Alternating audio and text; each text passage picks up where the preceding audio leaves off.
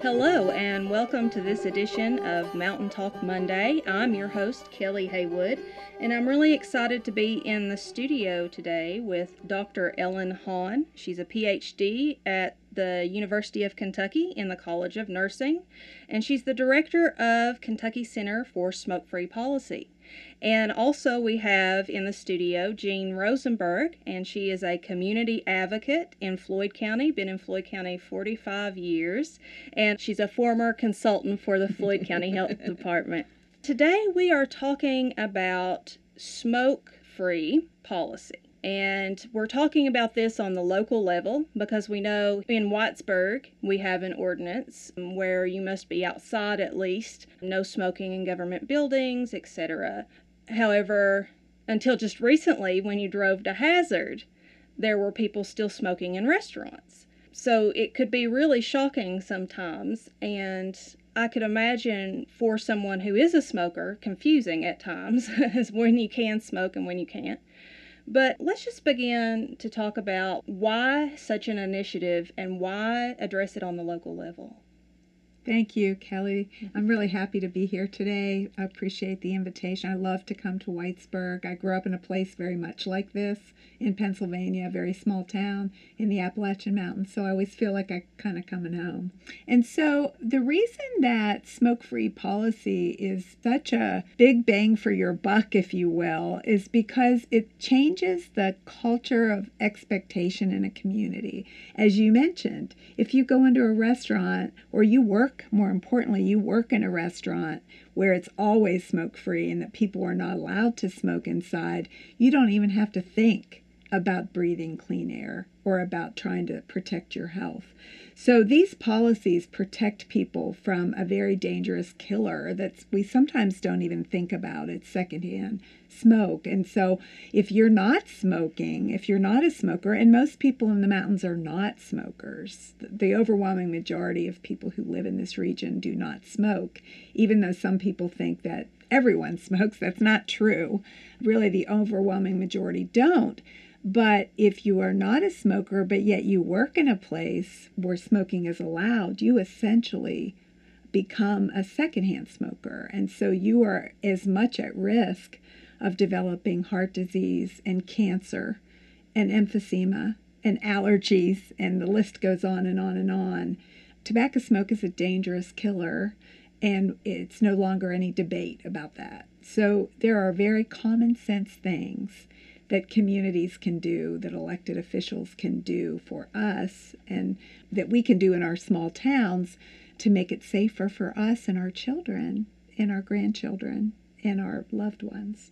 I personally have never been a smoker. I feel very fortunate because a lot of my friends that I went to school with ended up being smokers. My parents both smoked, but have both quit, which wow, is that's terrific. fabulous. Yes, successfully quit and I feel very fortunate about that. But I remember all through my life being knocked out of certain things because of the environment not being smoke free.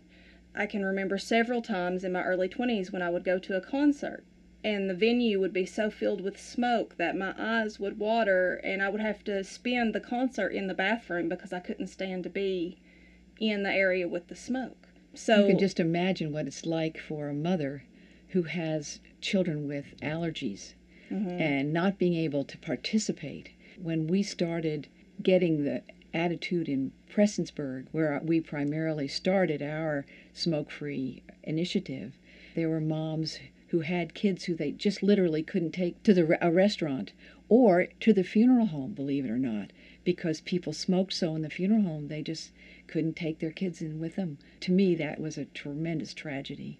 And I think, too, we have to consider what it is doing to people who are living in our home who also may not be smokers. My grandmother's mother was a heavy smoker, and my grandmother never smoked. And now she has COPD. Oh. And she's wondering why. Why do I have, I didn't do anything. But she did live in a house with a smoker. And I know that our information about exactly what secondhand smoke does has changed. We know more. I've also heard that if you are a smoker that you're not getting as much chemical as someone who's breathing the smoke secondhand. Well, actually, that's an interesting concept. It's dangerous either way, but secondhand smoke is actually both mainstream and side stream smoke. Your listeners may not realize, but when you're breathing somebody's secondhand smoke, it's the smoke that's coming out of the burning end of the cigarette or the cigar or the e cigarette, but it's also what the smoker is exhaling, which is if you think about it, not very pleasant. So you're breathing in the exhaled smoke that's coming out of their lungs, plus you're breathing the smoke that's coming out of the end of the electronic cigarette or the conventional cigarette or the cigar, the pipe, the hookah. They're both dangerous, but secondhand smoke, particularly with cigars, if you think about a cigar, it's not only the tobacco inside the cigar, but it's the tobacco wrap on the outside of the cigar, so that when you burn that, you're getting three to four times the secondhand smoke concentration that you would be getting out of a conventional cigarette. Mm, that's interesting. So maybe we should talk about now why we need to address this as a community on the local level. We have recommendations all the way up to the federal government putting the Surgeon General's warning on cigarettes, but why the intense focus in our localities? Well, smoke free policy is actually an economic driver. And in an, a region of the country where jobs and the economy are such an important issue for everybody who live in a rural community or any community, I would argue, you may not realize it, but smoke free policy will save money in many ways. Number one, it saves money to the healthcare industry, to the healthcare costs. You might be a healthy person listening to this show thinking, well, how do I, you know, I don't smoke, but you pay taxes, and those taxes go to pay for people who are sick from smoking and from secondhand smoke. So when a community passes a smoke free policy, meaning they don't allow smoking inside workplaces and public places, we've been able to document that communities save millions of dollars. When Lexington went smoke free, for example, in 2004, we were able to document that we saved the city and the county $21 million a year, per year, $21 million per year in healthcare costs because we saw a dramatic reduction in smoking. Smoke free policy, not only number one, saves communities and employers and governments and everybody who cares and pays your bills and your taxes. It saves society money, but it also improves the workforce because if you think about it, people who are not sick can contribute to our economy by being able bodied enough to work or to contribute in many ways to the community. So we keep people alive longer, we reduce early death. And the third way that it really is an economic driver is that it promotes tourism. Again, in the mountains, where lovely environment, people want to come and vacation here. But if they go out to a smoky restaurant, they may not be back. So, smoke free policy changes dramatically the environment and it's an economic driver. 87% of tourists want to be in a smoke free environment. And I guess the other piece of this from an economic perspective is that businesses want to move to a place where there are healthy people who can be workers and they also want to move to a place that is smoke free. So it's really an economic driver in many, many ways. So I think that's really one of the reasons why local communities should take it up. And it's a big reason why. And the other thing is, I grew up in a small town. I know that people who live in small towns and in areas that are not as heavily populated don't necessarily want the state or the federal government coming and telling us what to do. By talking to your mayor, talking to your county judge, talking to your city council members, and saying, Will you do this for us? We want to have a healthy workforce. we want to be able to go pay our bills at the courthouse or go pick up our food stamps, or we want to be able to go out and shop in a grocery or go to the funeral home and grieve for somebody who, who died, then do that for us. So to me, it's really on many levels. Not only does it save lives, but it saves money. I imagine thinking of it in a similar way as alcohol. We know that using alcohol can be potentially dangerous and cause a lot of health problems. However, it is a legal substance in the U.S., like tobacco. I have never been a consumer of alcohol, but many of my peers have, and we follow certain rules like it's a given. Over the age of 21, don't drink and drive. Try not to overconsume or overindulge. And that we consider, if you're of the age to be able to make responsible decisions with that, you wouldn't force someone else to drink alcohol, then we consider you to be a responsible consumer of that product. And most of the people that I've talked to who are advocates for smoke free environments aren't saying to ban tobacco or to tell grown adults not to use the product, just like we don't with alcohol. Is that a correct assumption? Should we think of it that way? Right. We're trying to minimize the harm from the product with smoke free, we're not telling people they can't smoke. We're only saying go outside, go 20 to 25 feet from the door, so that those of us who don't smoke, those of us who work primarily, and that's the real issue, it's really protecting people at work. And we're trying to minimize the harm, just like with drunk driving laws. You know, you may drink, but don't get behind the wheel. It's like you may smoke, but you can't smoke inside where other people are and where you could hurt them when you were saying there are places where we act responsibly, one of the things that came up when we were trying to get an ordinance passed in Prestonsburg was the fact that nobody smokes in church. Why? Because everybody in church expects you not to smoke. And it makes a difference. I mean, that's a, a local decision that people have made. And now that we have a comprehensive ordinance, we're finding that in Floyd County, many times people just automatically don't light up when they're in a workplace or in a restaurant because they've gotten used to smoking outside. So I think it makes a big difference when it comes from a local decision, culturally and in every way. Well, and the other thing we hear sometimes is that, well, just let the business owners do it voluntarily. If you know, why do we have to pass a law? Well, for exactly this reason is that individuals may make the decision, business owners, but we hear time and time again that they would feel better if there were an even playing field so that if the government decides the local government, the mayor, the county judge, your neighbors who are making rules for your community, if they decide, then we're all playing by the same rules. We hear that in Hazard now, is that people who were working in the restaurants there will say, oh, well, we didn't have to make that decision, the city did it. And it's kind of like a relief, actually, for business owners. They like that because after all, the Kentucky Supreme Court already decided that it's the manifest duty of local government to protect the welfare. That's what they do. That's why we elect people into those positions, actually, is to protect us, to do things like this. This is a perfect example of something that's totally legal, totally according to our Constitution, for a, a mayor or a city council or a fiscal court to pass an ordinance that would restrict smoking in public places and workplaces.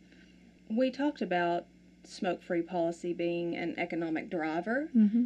One of the things when these ordinances first started being talked about and established that I heard quite often from business owners was that they would lose the business of smokers. How has that played out in places that have an ordinance? Actually, it's totally opposite of what they thought and people were afraid. Right. You know, and Jean heard it too in Prestonsburg, and we have 43 communities now that have passed some sort of ordinance, and 25 of those 43 are good, strong, comprehensive laws that protect everyone. And we have found time and time again, and we've done about seven or eight studies now, asking that same question because invariably we'll hear people say, oh man, It's going to put me out of business. That is not true. We have not been ever able to find that. It doesn't matter if the community is rural, it doesn't matter if the community is Louisville or Lexington. It really doesn't matter. When you pass a smoke free ordinance, life goes on. People still spend money. They still go to their hangouts where they typically would go. It doesn't matter if it's a bar. It doesn't matter place. if it's a restaurant. It doesn't matter. We have data on bingo. Because most people don't smoke, I go back to that. Most people don't smoke. Even in the mountains, most people don't. It's more than 70% don't smoke. Yeah, right. In Kentucky, we're at about 26 or 27% who smoke. That means that the vast majority, 75%, don't. And it's true in the mountains as well. Now, there are pockets where, you know, more people smoke than others, but by and large, people don't. So when places go smoke free, what they find is people that they've never seen before will come in because now they can breathe. As you know, a lot of people in the mountains have allergy, they have asthma, like I have. I have very severe asthma and people with emphysema, we have very high rates of emphysema. They can't tolerate going into a place that's smoky. So when things clear out, when the smoke clears and they can actually go to places, it's amazing. But economically, individual bars, restaurants, workplaces, nobody's suffering. In fact, in Lexington, we found an increase in employment in those places, in restaurants and bars, about a 3% bump up in employment, which is a proxy for revenue in the restaurants and bars. So there's no evidence whatsoever that businesses suffer from smoke free policy. I think about my dad. He quit smoking when I was still quite small, and when I was about 12 years old, he was diagnosed with a rare autoimmune disease. It's called sarcoidosis. And if he is around smoke at all, he gets sick. It triggers a headache and he gets sick.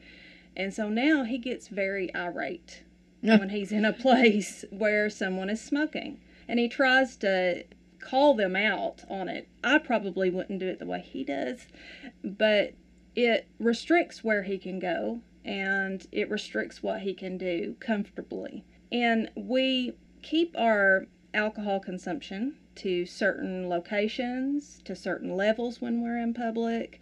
Why do we think that there's such a pushback on treating smoking the same way? Because I do hear a lot of people say, I'm an adult and nobody can tell me what to do. I can consume this wherever. If you don't like it, leave. So, why do we hear those kinds of things around tobacco and not so much around alcohol anymore? Great question.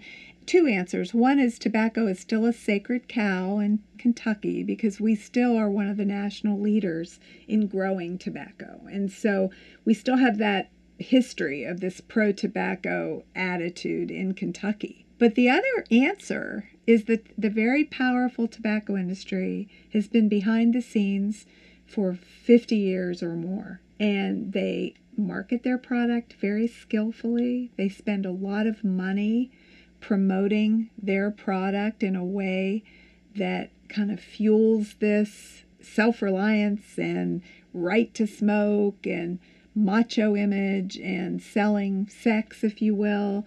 And they're very good at it. They have a lot of money because they've been selling these very highly addictive products for many, many years. And it's so insidious that sometimes we don't even realize it. If you go in to pay for your gasoline, instead of paying at the pump, you walk in and buy your gas and pick up some chewing gum or whatever, you may not even realize how skillful the tobacco industry is at marketing and promotion right at the pump, right at or right at the cash register.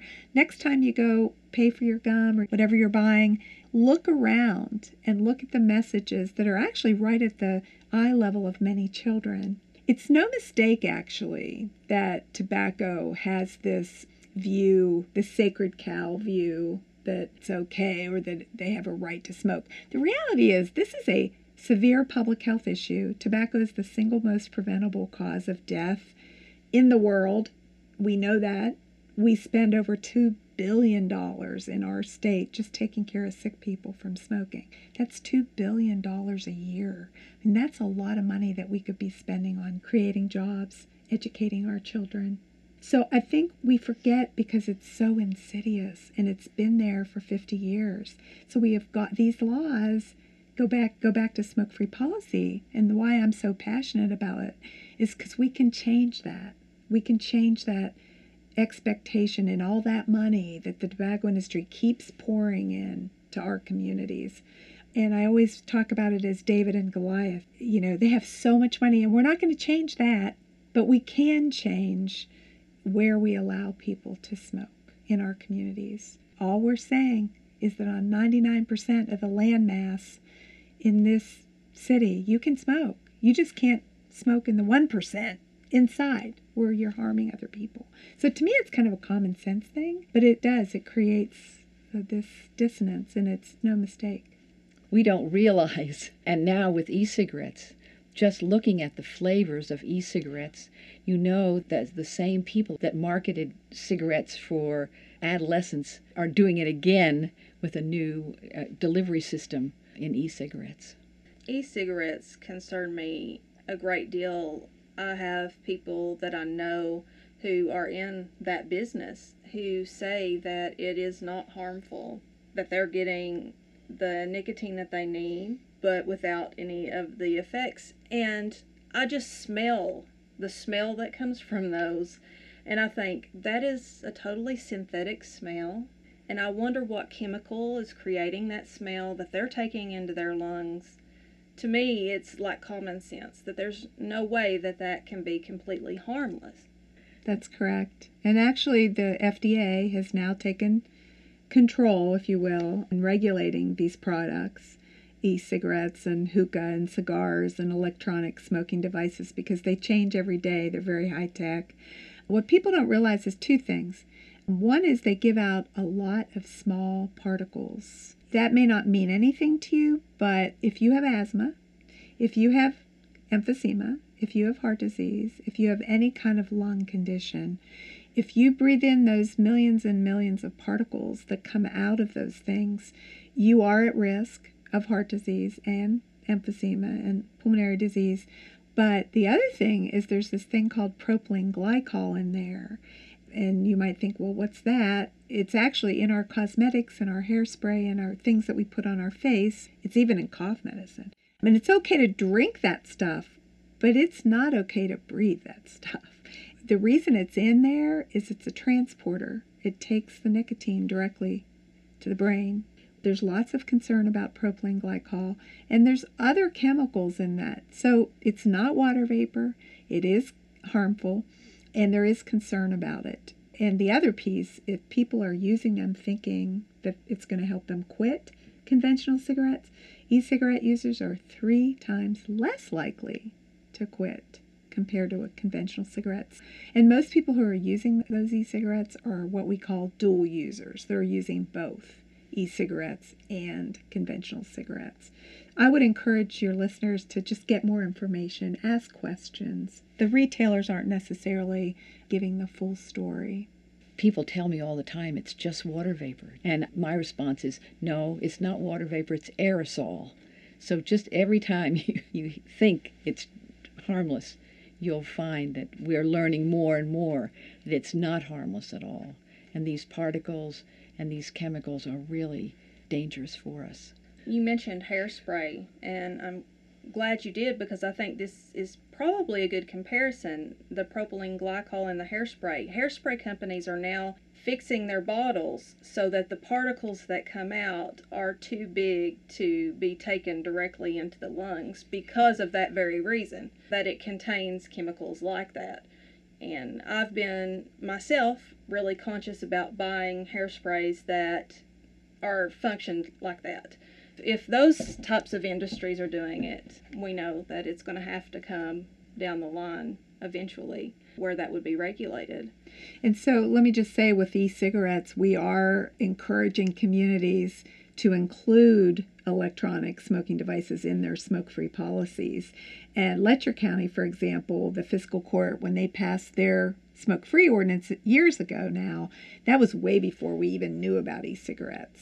For example, the Letcher County ordinance could include, if they so decided, electronic smoking devices like other communities. We have, I think, 13 now that cover 13 of our 43 smoke free ordinances in Kentucky do include or cover electronic cigarettes. And Prestonsburg could do the same thing if they wanted yeah, to. yeah. We're Because talking about that. We're Prestonsburg- talking about that too. They also passed their law way before electronic cigarettes kind of came on the scene in 2007. Let's talk just a little bit about advertising again. When I was a child, I remember Joe Camel hmm. for Camel cigarettes. I remember Virginia Slims because they were super skinny and all the ads were women. And I also remember the Marlboro Man. A lot of that kind of advertising seems to be gone. And most of us are well aware of the health risk of smoking at this point. And we've seen a reduction in smokers. What about smoking do you think appeals now? Do you think that advertising is outlasting its fading away? Or do you think it's going to be generations before we see people eh, completely choose not to smoke? Well, you know, nationally, Kelly, the smoking rates have gone down dramatically nationally. If you just look at the charts, you'll see we've taken a nosedive. And in the country, we're at about 18, 19% smokers in the rest of the country. Unfortunately, we have the dubious honor in Kentucky and in West Virginia of having the highest smoking rates in the country, and in particular Appalachia. But I would say it really cuts across socioeconomic, though. If you look at Kentucky, even though people at the lower levels of education and income still tend to smoke more, we still see a very high rate of smoking in our state. And it's because of these lenient policies. You know, if people can smoke everywhere, grocery stores, you know, just about everywhere, the message that sends to everyone is that it's okay. So, smoke free policy kind of changes that expectation. We have very low prices comparatively to the rest of the country. Our tobacco taxes are very low. I think we're the fourth lowest in the nation at 60 cents a pack. That's a decision for Frankfort politicians to make. But as we look at tax reform, which I know I think there's talk about looking at tax reform, it's a great way of making more revenue. And it's also, from a public health standpoint, it is a disincentive for smokers. If it costs a lot, they're not going to likely use it. And that needs to include smokeless tobacco. E cigarettes are not taxed right now, they need to be. So, price is one of the reasons we see more people smoking, and they will continue in Kentucky until we do something about our tobacco tax, till we are ready to make our environment smoke free, till we make sure that everyone has access to tobacco treatment that's evidence based. You know, what that means is that it's easy to get nicotine replacement and other medicines to help you quit. You know, this is a severe addiction, and I don't think people realize how most people who smoke and use tobacco want to quit. It's just that they don't have the help, they don't have the support, they don't have the money to be paying for the medication to help them quit. And that to me is awful, and we need to help people do that. And then the fourth thing, as you mentioned, is really advertising. Because of e cigarettes now, there has not been regulation on advertising. You know, the reason we haven't seen Joe Camel in the Marlboro Man is because in 2000 there was an agreement between the tobacco companies and the uh, attorneys general, and they decided that we got to take all that away, you know, because advertising is not what we need. But let me tell you, the tobacco industry didn't stop. They've been advertising in other ways. They may not be in the magazines, but they are online, and you've heard them on the radio. The vapor shops are advertising because they can. Yes, we've seen a decline, but it's kind of leveled off actually. In the last eight, nine years, tobacco use in the country has kind of leveled off. I think we have to keep at it.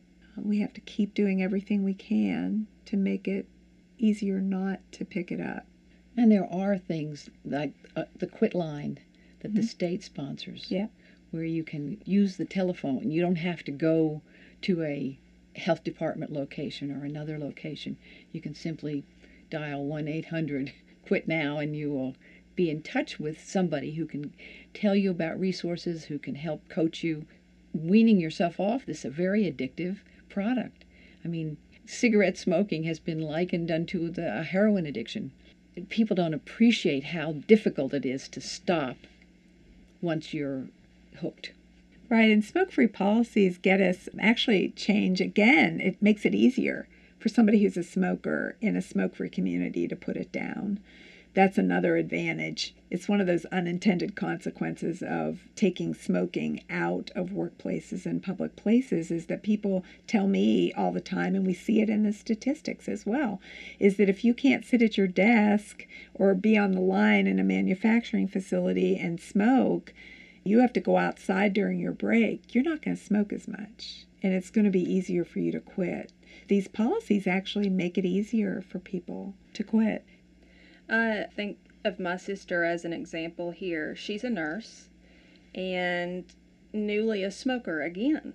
Every pregnancy, she was motivated and she quit and would be a smoke free for years. But if we had a close family member to us pass away, it was usually at the funeral home, at their services, where she picked it back up because other people were. And she was stressed. And that is one way she copes with stress. So the interruption that quitting would cause to that flow, that less stressful flow, is one of the restrictions that she sees. But I just think if there had been a smoke free policy, would she had ever picked it back up to begin with? Maybe not. Maybe not. Yeah, maybe not. Yeah, you know, nicotine's a really cunning drug. People don't think about smoking as a drug, but it is. Nicotine is the drug in a tobacco product, and it's cunning because it both is a stimulant, it gets you revved up, but it also depresses you. So it's both a stimulant and a depressant. That's one of the reasons it's so hard to quit and why maybe your sister has relapsed occasionally because you mentioned this depression. But the ironic thing is that smokers who complain of depression and anxiety and stress say that after they quit, they actually can handle that better. So again, it's real. It's definitely real. If you're a smoker, you feel that stress, you feel that anxiety, and you do get relief when you smoke because it's that drug. But if you can get through the quitting process with help, and in most people who are smokers have been for many years and they smoke a lot and they probably need more than just cold turkey. They need a medication and they need somebody to talk to. And if they can get the help they need to uh, reprogram their habits. I mean, that's Yeah. another whole thing. Whereas you become accustomed to doing certain things in a certain order, it, a lot of times reprogramming that, whether it be smoking or eating or whatever, we all need a lot of times a lot of reinforcement and a lot of support. and most people don't realize that their Medicaid will cover help. They will cover medication. It will cover counseling. But a lot of times there's too many barriers in the way, uh, and we're working with people in Frankfort to try to get a law that would make cessation, quitting, easier for everybody. It shouldn't be so difficult. We need to put assistance in place where people can get help if they need it and want it. And most people do want it.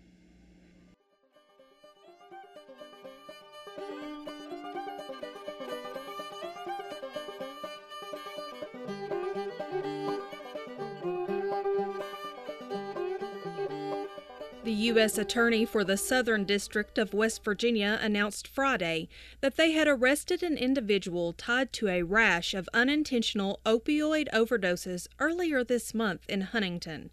Aaron Payne reports for the Ohio Valley Resource that similar incidents have occurred this month across the region, and officials say a substance showing up in toxicology reports may be partly to blame. 22 year old Bruce Lamar Griggs of Akron, Ohio, was arrested and charged with distribution of heroin. Authorities say the investigation into Griggs began the night of August 15th. The same night, first responders scrambled across Cabell County on 26 overdose calls in a four hour time frame. Huntington Police Chief Joe Ciccarelli said in a press conference after the event the epidemic is spreading his forces thin. This takes place every day. Creates a huge drain on our public safety resources. Yesterday pushed it to the max. We all deal with this every day. The use of the opioid reversal medication naloxone and manual resuscitators called bag valve masks saved most lives. Two overdoses later on resulted in fatalities. Though Griggs, an accused distributor in Huntington, is off the streets, it appears he is only a part of a recent rash of overdoses across the region. First responders in Cincinnati were dispatched to 30 overdoses on August 22nd and then 33 more over the next three days. Three people died. Officials in Mount Sterling, Kentucky reported 12 overdoses during the night of August 24th, with one fatality. Investigators are unsure if the incidents are directly related, but there is suspicion that the powerful synthetic opioids fentanyl and carfentanil produced outside of the country may be involved. Chief Ciccarelli says, however, that the use is more concerning than the substance. There's no such thing as bad heroin or good heroin. It's all deadly. Officials are urging those suffering from addiction to seek help, especially with the strength of the drugs seemingly on the rise. For the Ohio Valley Resource, I'm Aaron Payne in Athens, Ohio. Ohio Valley Resource is made possible with support from the Corporation for Public Broadcasting and WMMT.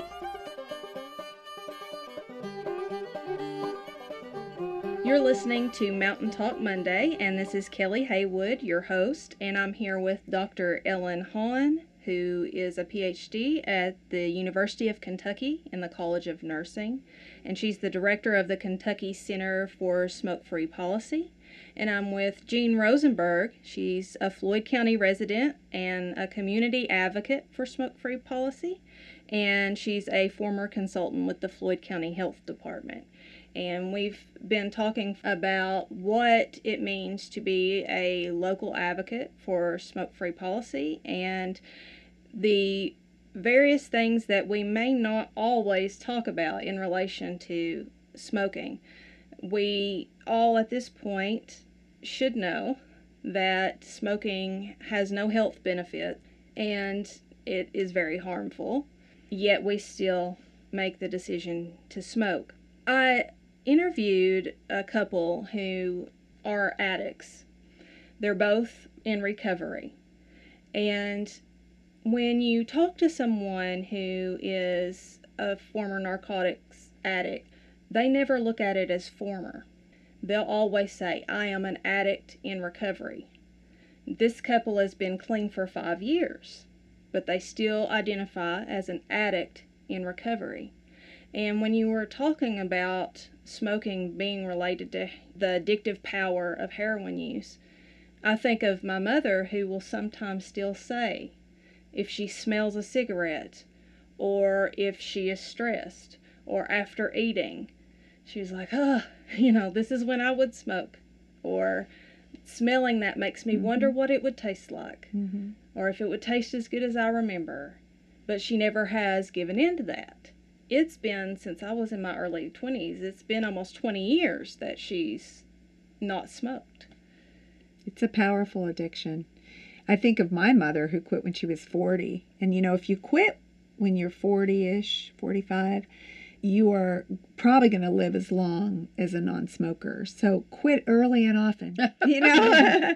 but but one of the things she died in her 90s, so probably 30 years after she quit. I found a cigarette in her freezer. I was cleaning out her freezer and I found one cigarette. I said, Mom, what is this? She goes, It's just, it was just there, you know, in case on a bad day. You know, she never did. But I think it's just testament to how powerful nicotine is. So the message obviously is don't start, and most people do start when they're kids. You know, the 85 to 90% of the smokers today started before they were 18. And of course, that is getting higher now because of the master settlement agreement where they put restrictions on advertising. And so people are starting to start a little bit older you know like 19 20 or when they go to college. But regardless of when you start it is a powerful drug. The mountain of addiction is high and maybe not so high in the beginning because you can get hooked pretty fast.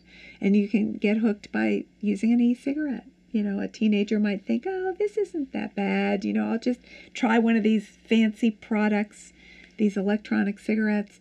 But we're finding in the studies that when children pick up an e cigarette, maybe in ninth grade or eighth grade, you know, by 11th or 12th grade, they're using conventional cigarettes. It is a gateway. it is hooking them because they're not getting enough nicotine by that product, so they go to the next level. Tobacco is a substance and it is abused. It is substance abuse. So, tobacco is one of the drugs that we struggle with. But again, smoke free policies can really reverse that. It can really be a prompt for people to quit and not start. In a lot of states and locales that have smoke free policy, they've been able to show that youth just don't initiate cigarettes because they don't see it as normal everywhere. That's one of the things that I've noticed with my daughters. Now, if we're out at a park or we're out somewhere where someone is smoking, they will look at them, Mommy, they're smoking. They're That's smoking. true. Why are they smoking? Do they know it's bad for them? As a kid, smoking was just normal every day for me. Right. So I have seen in just a generation's time what kind of change that we've made. Well, in these policies, what elected officials will tell you, mayors and city commissioners and city council members who've told me, Georgetown, Kentucky is a good example. They passed this law several years ago, and the way they describe it is they feel like it was an investment. They've invested in the future. They've created this legacy for generations to come. He would look at his grandchild because he didn't think this was a good thing. And initially, the mayor, to pass this thing, he said, Oh, you know, this isn't up to me to do. But after he looked at his grandchildren and he looked at his children and he thought about his own legacy as a mayor, he thought, man, you know, I can really make a difference for the future generations. And so, back to the economic driver, you know, I think smoke free is an economic driver, but it's also an investment in our future. I think it changes our health and our lives and quality of life for our children. I think even if we are smokers, we should change the way we think about our smoking to remember that it is not harmless. It was about seventh or eighth grade when a lot of my friends and myself tried smoking for the first time. And the way most of them did that was from their parents' ashtray. Mm-hmm. Um, yes, I've heard that too. trying just to see why does mom and dad do this what's it like just curiosity and kids are curious and they should be but we've got to think what kind of examples are we giving for normal behavior and then a lot of parents didn't restrict their child's smoking when they were teens because they smoked and they felt hypocritical about it if i restrict their smoking then what am i saying about myself so again, I think that speaks to the mm-hmm. addictive power. Well, and, and let's face it, parents are role models for their kids. And again, it's not a blaming. I'm not saying this to blame people who are awfully addicted to this product, but I think if you think about it, tobacco dependence runs in families. It does. And so if you want to give your children a gift, get help. And don't try to do it on your own because tobacco products are not the way they were 50 years ago when my mother smoked they're more addictive. They put more nicotine in those. The tobacco industry has engineered these products to be highly addictive. Guess why? Because they want to sell them and they want to make money. If you are a smoker and you want to give your child a gift, ask for help. And it'll probably take both medication, whether it be nicotine patch or nicotine gum, that you can get paid for by Medicaid, and most insurance companies will help you if you ask and you're persistent. But also get on the telephone and call the free quit line number, the 1-800 quit now, and you can call almost almost every hour of the day. They'll pick up and it is free. So talk to somebody, get help. You might have to take medication, but you can quit. There are plenty of people that have. And talk to your mayor and talk to your county judge about going smoke free.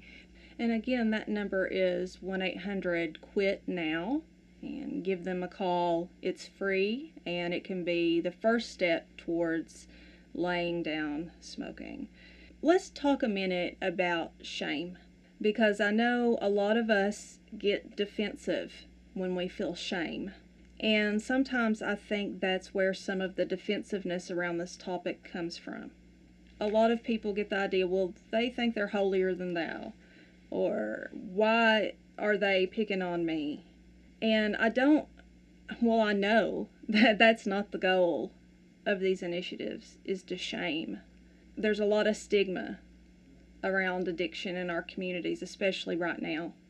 And if we start equating the use of nicotine with other drugs, even though it's very powerful and addictive, just like those drugs, there's going to be another underlying level of shame. Mm-hmm. Um, because addiction is something that right now we desperately need to talk about, but we're having a hard time doing it. Right. In regard to tobacco, Kelly, I think it's really important to say that the policies, when you restrict smoking, it's about the smoke. It's not about the smoker. It's really important distinction to make. Unfortunately, the unintended consequence of those policies has made smokers feel less than and shameful. And that is, like you said, not the point. It's not been the intention at all.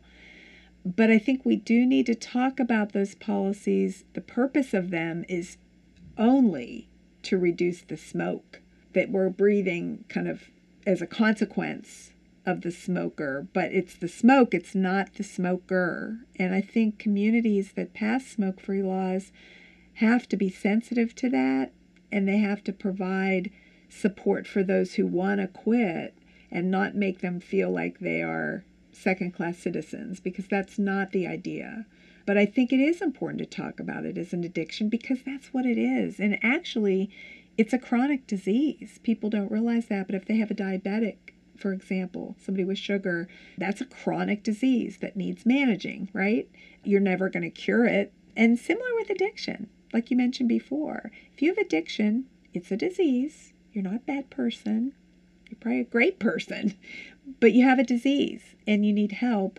You'll probably always have it. You got to manage it, but there is help for you. And so I think we just have to change the conversation a little bit and be sensitive and caring. Unfortunately, people do get really annoyed when people are smoking. They need to step back and say, okay, this is an addiction, right? And this is a good person. Just because they're smoking doesn't mean they're a bad person at all. Um, they have a chronic disease. And it likely wasn't their fault that they became addicted in the first place. Absolutely. But you know, when you're smoking, yeah, you're not thinking about the fact that I may be giving you a headache and that I may be causing you to gasp and wheeze. You know, it's just a really hard connection to make, although we know that secondhand smoke, in fact, really does affect people in so many ways. It's that whole idea that I'm not pushing it on you. You can move somewhere else. But certainly for many, many, particularly entry level jobs, you have no control over your boss's policies about smoking or not smoking. And many times you're forced to choose between your health and a paycheck. And I think that's something also you have to keep in mind when you're the smoker that in fact and in truth, your employee can't necessarily get another job, walk away. It's very important that they have an, a safe environment to work in. I want to ask you in Floyd County, what has been the progression of the community when these ordinances were first enacted and now? What's the support been of the government and the community members?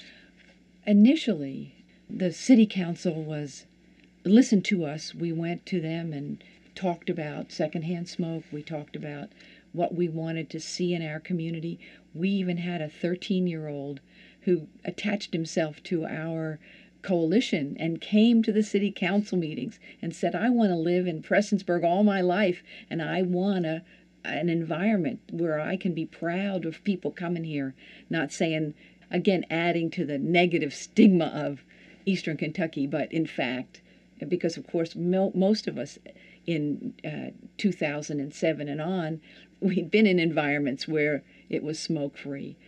So we talked to them, and the opposition came and they said, hey, we'll lose bingo money. We did our research and we found out other places had smoke free ordinances and they didn't lose bingo money.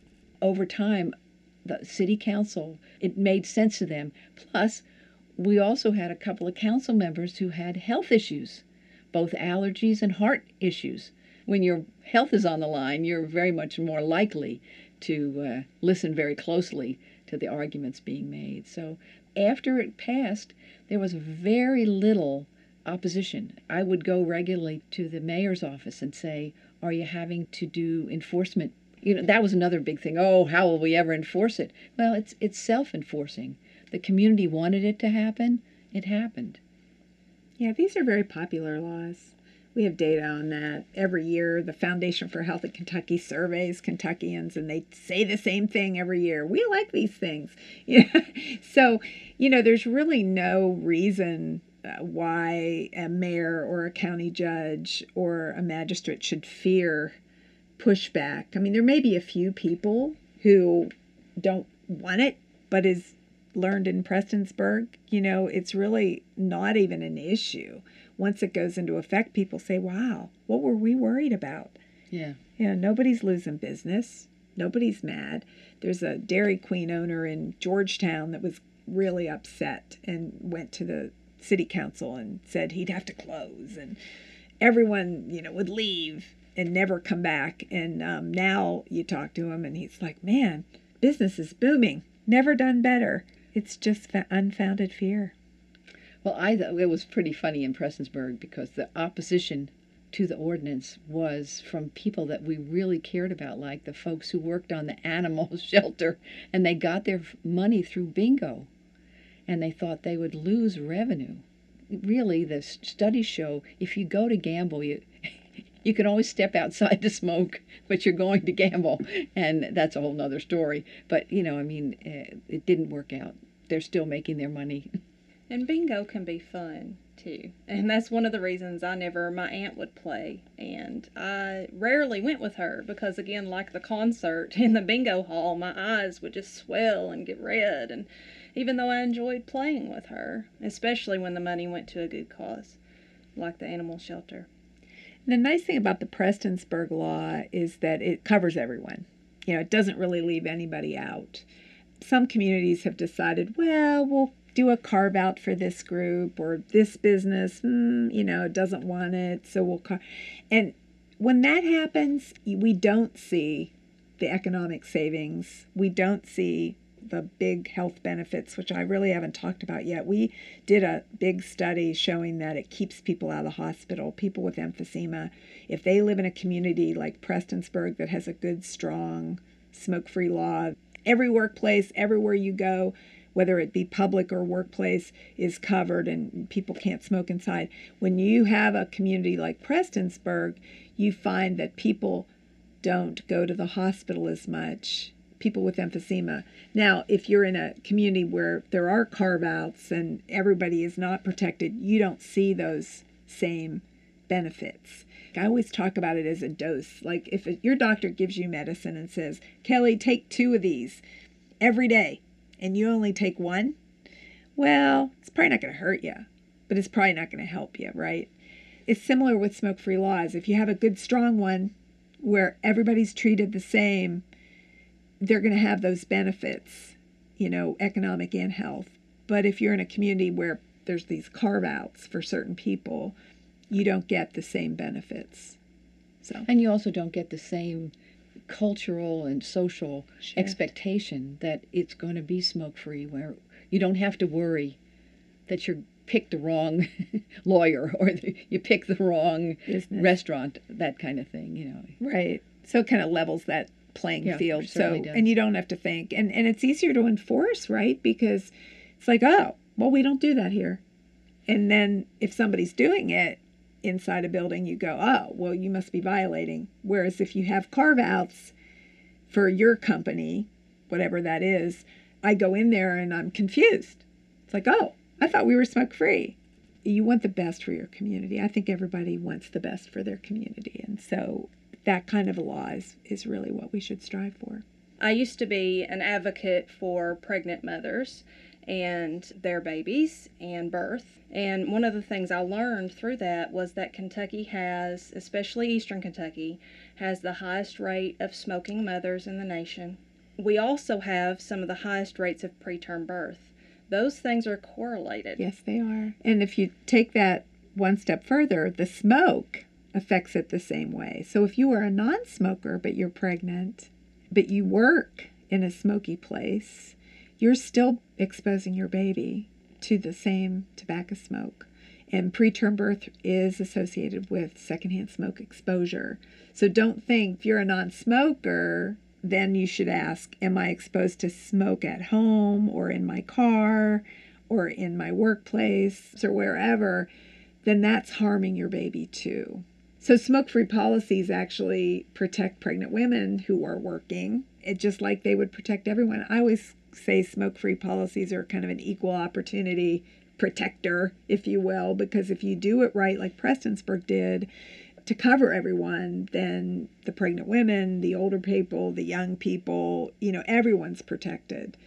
The babies in the womb. so, and that is usually a very teachable moment for any woman who is pregnant. You'll do anything to protect your baby, especially if people help you connect the dots between smoking and preterm birth and low birth weight babies and all the problems that they can have respiratorily and their survival rate even. And I would just put in a plug for smoke free homes. If you're listening to this and you think, well, I can't control what my city council's going to do, but you know, you can control your house where you live, hopefully, and you can decide to put a sticker up in your door and to be smoke free in your home and in your car. And really, what that means is asking people to go 20 to 25 feet away from the doors, the windows, the vents. Because if people are on your porch and you're walking in and out of that door or you have your window open, the smoke still gets in the house. And if your baby, if you are a smoker or you loved one or significant other is a smoker and you have a baby or a small child and they want to go smoke, have them put a jacket over their clothes, walk 20 to 25 feet away, smoke, come back, take that jacket off before they hold that baby. I mean, there are ways of reducing exposure to secondhand smoke, lots of ways. That's Everybody has power to do that. That's interesting you bring that up, Ellen, because you have firsthand smoke when a person is smoking the uh-huh. cigarette. Uh-huh. Secondhand smoke or side stream stroke smoke is is secondhand smoke. Third hand smoke are the particles from the cigarette smoke that fall on your clothes and on your upholstery. And we all know that kids have a tendency when they learn to walk to be creeping and using the couch to balance themselves, and then they put their hands in their mouths. They're getting those particulates. And then fourth hand smoke is literally what's absorbed by your drywall in your house if you have a smoking environment. So you really are creating a mini health problem. You never think about that. So fourth hand smoke, who knew? No, right. I want to give again the number of the hotline. You can call 1 800 QUIT NOW, and that will be a first step for you in putting down the cigarettes if that is your choice. And I want to ask what are some other ways that the community can get connected to the advocacy around these policies? At UK, University of Kentucky, we have the Kentucky Center for Smoke Free Policy. We've been in existence for 12 years now, and we are kind of a value added resource. We have a clearinghouse, we have a lot of things on our website. You can go to breathe.uky.edu. So it's breathe, B R E A T H E, dot UKY edu and we have a whole tab on tobacco policy we've got a lot of fact sheets you can contact us if you want to figure out how to get a coalition started. You can certainly call your health department. However, some health departments are doing other things right now and aren't really involved as involved in smoke-free policy for a variety of reasons. There is help. There are 43 communities that have done this. There are 25 that have done it right. Prestonsburg is one of them. Manchester is one of them. They've passed strong smoke-free laws. You don't have to reinvent the wheel we're there for you and you can certainly get involved. Yeah, and I would say that one of the things that we did do in Prestonsburg when we first got started was we were in constant touch with the Center for Smoke Free Policy at UK, and they always had information that we were interested in. They were certainly ready to try and find out if they didn't know, and that was very helpful for the group because then we had facts based information to share with our policymakers, and that was very important. You might find other people that agree with you if you are passionate about this issue. I bet there's three or four other people that you can find that are passionate about this issue in your community.